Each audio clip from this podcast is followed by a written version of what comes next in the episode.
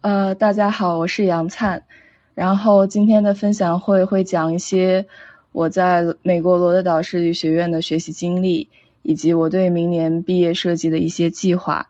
然后因为这次刚刚回国，准备的也比较匆忙，千聊也是第一次用，所以如果有失误的话，也请大家谅解。首先给大家简单的介绍一下我自己。我出生于深圳，是一名正在学习中的平面设计师，呃，目前就读于罗德岛设计学院。然后在念本科的时候，同时会接一些 freelance 的设计，有时间的话自己会出一些小小的独立出版物，同时嗯兼职做一些纹身。然后我会简单的介绍一下我的高中生活，嗯，当时是在没有找中介的情况下自己完成的申请。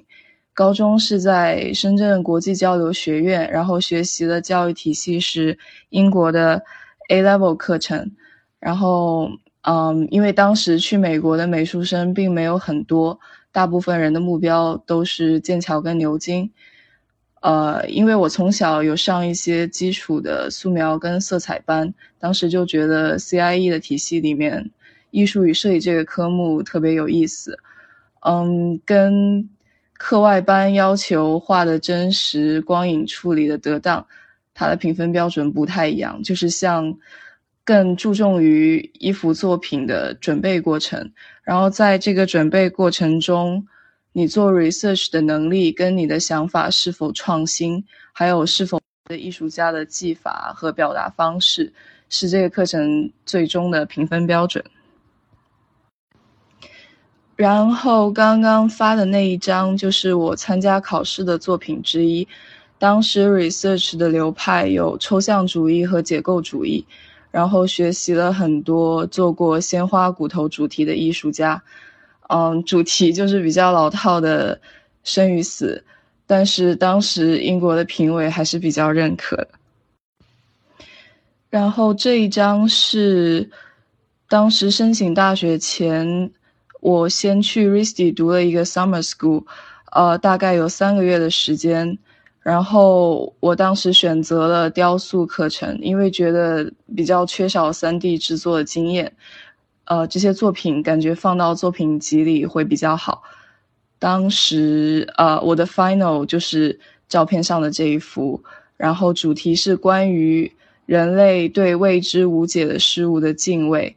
取名叫 Enigma，然后谜，嗯，这是我大概第一次这样做这样的主题。然后之后我会讲到的毕业设计，其实和这些也非常有关。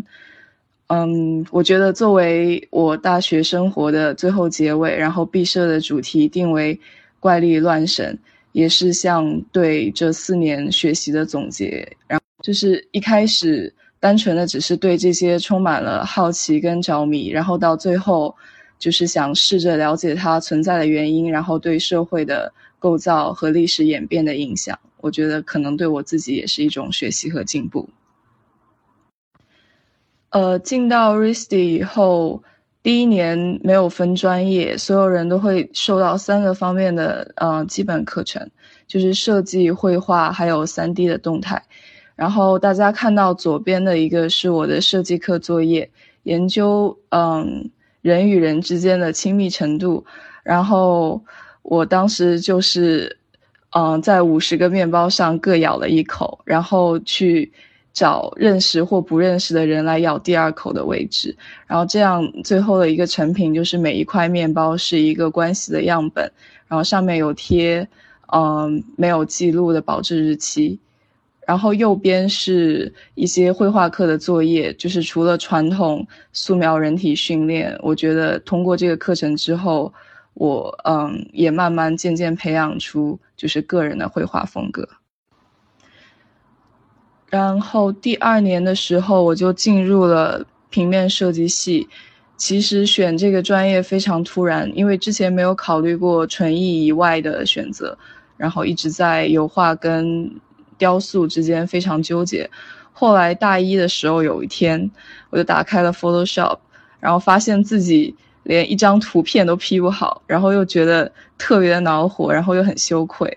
就除了当时除了手工的东西，觉得自己对设计跟软件就真的一窍不通，然后就突发的很想学这个设计学校里面最好的专业平面设计，觉得自己该接受一些挑战，而不是因为害怕这些数码与科技然后避开。第一年的专业课，我们称它叫 Design Studio，然后当时真的就是在水深火热里挣扎，然后老师不会教怎么用软件，作业单上也不会很简单的告诉我们说啊，比如说这周作业做一张海报或者设计一个书封之类的，当时真的就是密密麻麻的那种。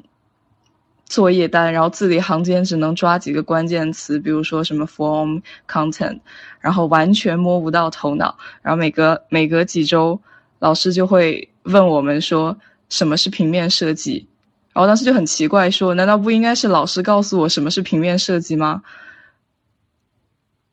后来，然后。通过不同的课题研究之后，发现其实 RISD 的课程就是在养成学生独立思考、不受局限的习惯。然后通过学生自己对平面设计的理解，其实他不会来限定你说啊什么样的作品我们才叫它平面设计。其实你想做什么，他们都觉得 OK。然后。呃，我总结了一下，就是一般情况下，每一个课题作业的思路流程，大概是先提出一个问题，然后建立学生个人的假设，然后通过阅读和市场调查来得出一系列的方案来解决这个问题，最后就是展示，然后得到同学和老师的反馈。然后下面就呃介绍一个根据这个逻。逻辑做的一个作业，作业的要求是跟当代的社会问题相关。我和我的 partner 当时有一个比较火的事件，就是那个回收性教育课本。然后，因为作为普嗯土生土长的中国人，虽然觉得美国的性教育普及度很广，然后孩子也在比较早的时候就会开始受到这种教育，但是还是很好奇，说同龄的同学对于这一些的看法。所以说，这个 project 更期待的是得到一些 feedback，然后作为一种文化差的交流。呃，另外想补充的就是这这一系列社会事件中，平面设计起到的关键作用吧。用什么样的风格的插画才能使教育更趋向于科普说明，而不是 pornography？嗯，就是软色情。然后还有说。爱国主义插画和年画福娃的结合，在历史上，中国历史上有非常重要的社会地位。它经常代表着正统的健康思想。但是，当这一些结合到一起的时候，是不是又感觉像是一种 criticism？然后这些元素展现在设计中，就是能希望就是能通过这些设计，啊，像另一个文。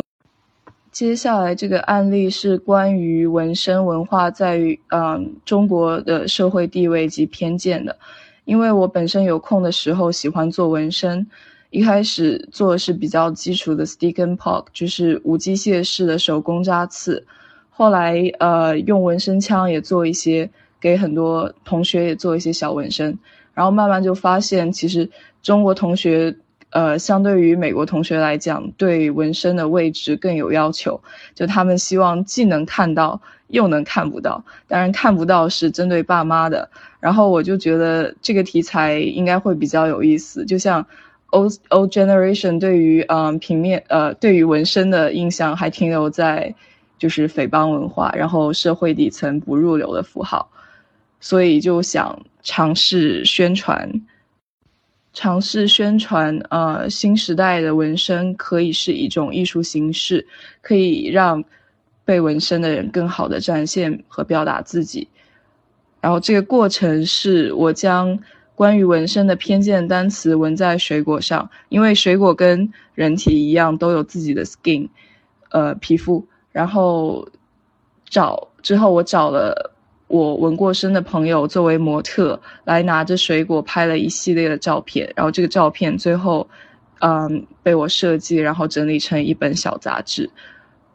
嗯，大家可以通过我接下来的发发的这个视频，更加清楚的看到。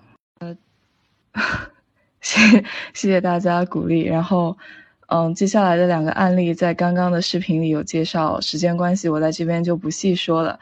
然后有想问问题的朋友，一会儿在最后我会来解答。接着，呃，想要介绍的是另外一门平面设平面设计系的必修课，叫字体。呃，在这一门课当中，学习的重点和专业课非常的不一样。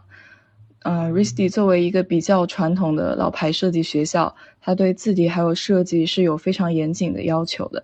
字体课是一门学习排版和基础的课程。然后通过一些实例的应用来实践这些基础的重要性。我想分享的第一个设计是一本字体册。了解平面设计的朋友应该都知道，字体公司为了推销字体，都会来做这一些册子，来展现自己产品的应用性跟美观度。然后这一系列的作品是我为一个叫 Bauhaus 的字体设计的，一共有五册。分别展示从细体到黑体五种不同的位置。然后这个字体本身灵感是来源于德国 Bauhaus 的设计流派。我的字体册设计，嗯，从折叠、构图到选用的素材和颜色，都是为了能更加，嗯，贴近字体的设计初衷，然后来更好展现它设计的。呃，一些字体设计的案例。主要应用为嗯品牌 VI，嗯包括我为学校旁边的日式拉面店所设计的餐牌形象，嗯，然后还有这学期刚完成的 Co Project，是一个虚拟的 campaign，嗯作业要求是跟社会问题挂钩啊，依旧是社会问题。然后我的主题是重新找回记忆里的街头小贩，呃，因为近几年。在中国，街头小贩跟城市交通污染还有治安环境息息相关，所以也引发了很多的争议。然后慢慢逐渐是在减少。呃，但是在我的印象里，街头小贩又是一种老城市的情怀，所以这组 VI 其实是一个推动街头小贩的联合联合会，就是，嗯。用更加清晰简洁的设计和包装来改观人们对于街头小贩的印象，然后重新规划街头小贩的贩卖文化。另外一组黑底的 VI 是，呃，为美国的葬礼博物馆设计的。当时想法是想从最简单的能代表停止的符号入手，所以我选择了英文句式中的句号。就是一个圆点，然后当这个点从在空间中慢慢移动，然后慢慢变多，然后，呃，能充满整个空间的时候，它就变成了一串代表延续的符号。然后，所以这个博物馆的主题是生命的终止，并不是结尾。然后，记忆和故事的延续才是它真正的意义。这个小视频是就。对葬礼嗯博物馆做的一个小动画，我觉得在 branding 方面，除了设计师自身的创意想法，对于设计的基础概念是非常重要的。因为毕竟品牌建立于市场，嗯，对于信息的整理概括和传达信息的清晰度非常重要。然后这一些其实都在基本的字体课上。有学习到。接下来的这一块内容，大概，嗯，会关于我做的平面设计的一些延伸。呃，这一组作品叫做 Dark，是我在学完暗房胶片摄影以后做的，包括一个互动式的神秘盒子和八张图表。盒子是模拟在暗房中洗照片的过程，然后原过程。其实是用手端起，呃，有显影液的盒子，呃，盆子晃动，然后照片会慢慢呈现在相纸上。嗯，然后这个盒子中间有一面带有小孔的镜子，然后镜子上的沙子会根据就是嗯观众的这种筛漏的方式掉到底部，然后内部的白色木块就会在镜子的反射下显示 D A R K 四个四个字母，然后拼成 dark 这个单词。然后在暗房胶片摄影这个课上，我的作品又结合平面设计，做了虚拟化的投影和实质手工洗出来相片的一种结合，也是算是一种。跨专业的这种 remix，呃，在做包装设计的时候，我也会从偏三 D 的角度入手，不仅仅从一个平面的角度开始思考。我觉得以平面来结合空间插画和几何，会让设计变得更有层次感。然后刚刚发的这一张是关于呃展览设计课，然后。就是平面设计在展览中的一些应用，然后空间的安排等等。呃，接下来着重介绍的是一个结合了多种媒体和传播途径的作品，题目是《失败主义宣言》，然后最终的展现形式是一个小的展览。嗯，这个快，这个研究课题就是大概快做了快一个月。然后是从写一份设计宣言开宣宣言开始，然后我虚构了一篇失败主义宣言。嗯，在二世纪末期出现的后数字美学理论中，失败的概念是其中非常的关键的要素。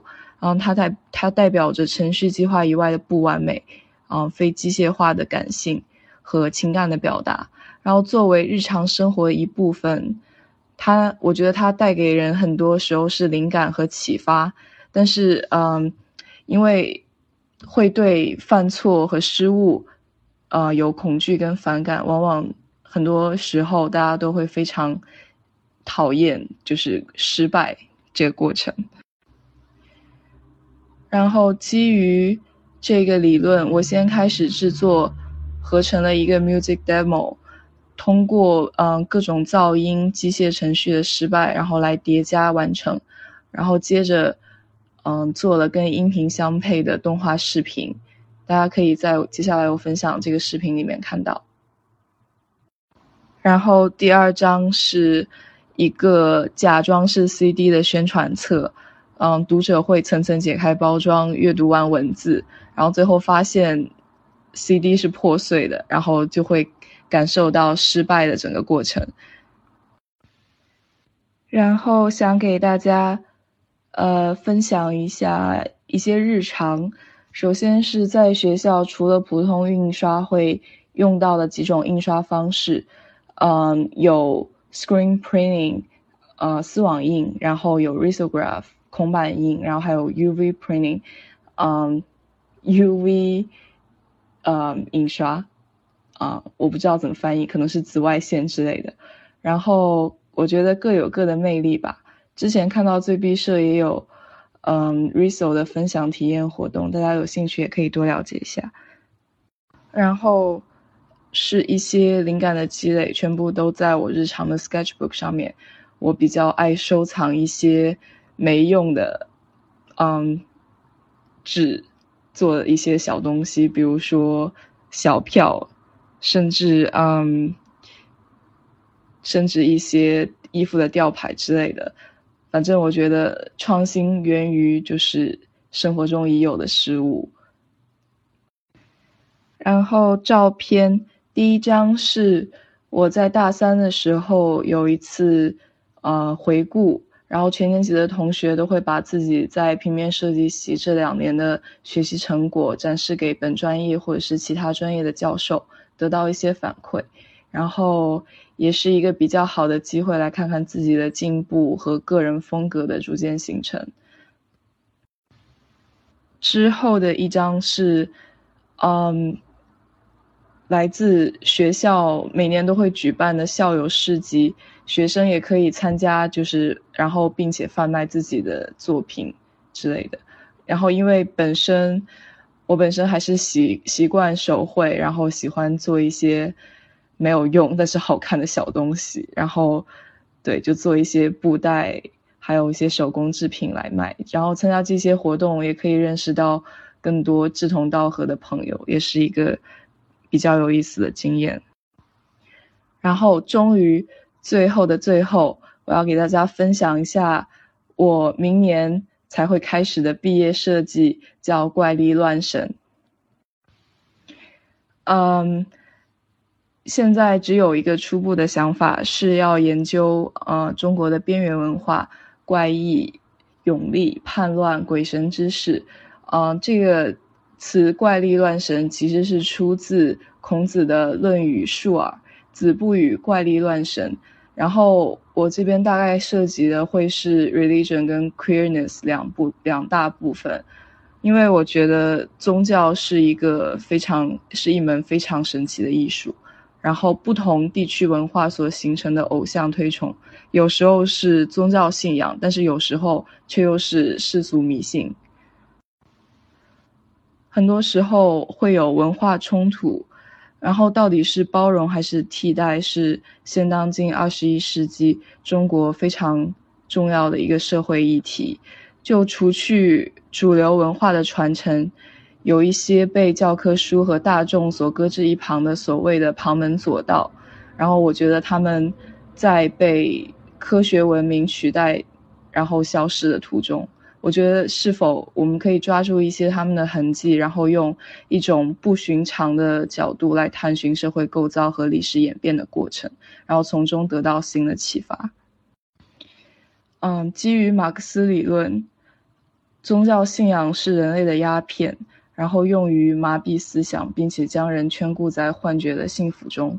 究竟是什么能让非实质的，然后很未很未知又无解的一种虚无变成实质的，以建筑、符号、仪式等等形态存在于世，是我一直非常好奇的问题。然后另外一个部分是关于 queerness，我觉得我对它的理解不仅仅。嗯，是对于 LGBT 人群，还是存在于社会上所有的少数现象和人群？然后另外一部分，我想探究的是关于 queerness。然后我对它的理解不仅仅是对嗯 LGBT 人群，还是嗯比较关于社会上所有的少数现象跟人群。我觉得，嗯，当一个问题出现了 A 面跟 B 面。选择人数多的 A 面会成为大多数的主流人群，然后这样就会产生少数人群这种定义，然后主流人群的想法就会变成常规思考模式，审美就会变成大众审美。嗯，我觉得其实是因为人出于原始的本能，就是害怕被群体抛弃，以至于落单，然后。从而避开成为少数群体的路径，从而压抑自己。我希望这是一个能从少数群体出发的设计。如果从一开始所做的设计选择都是少数的 B 面，然后最终的结果能够被大大众所认可，嗯，我觉得我的设计就会成为一次有力的劝说，然后会打破对少数群体的偏见。呃，然后分享会大概就是这个样子了。然后，对，如果大家有任何问题要问我的话，现在应该就开始啊回答问题的时间。呃，我刚刚打了一长串，但是这边网好像不好，然后就没有了。我还是用语音的方式来回答一些问题。然后有同学说，嗯，他现在在做作品集，然后。就是草稿跟成品之间，呃，没有办法排成非常好的一种状态，然后就想问说有什么办法？其实我想说，嗯，如果实在没有办法掌控，啊，如何把很复杂的一些东西排到一张纸上的话，就从最简单的留白式排版出发。呃，我刚刚打了一长串，但是。这边网好像不好，然后就没有了。我还是用语音的方式来回答一些问题。然后有同学说，嗯，他现在在做作品集，然后就是草稿跟成品之间，呃，没有办法排成非常好的一种状态。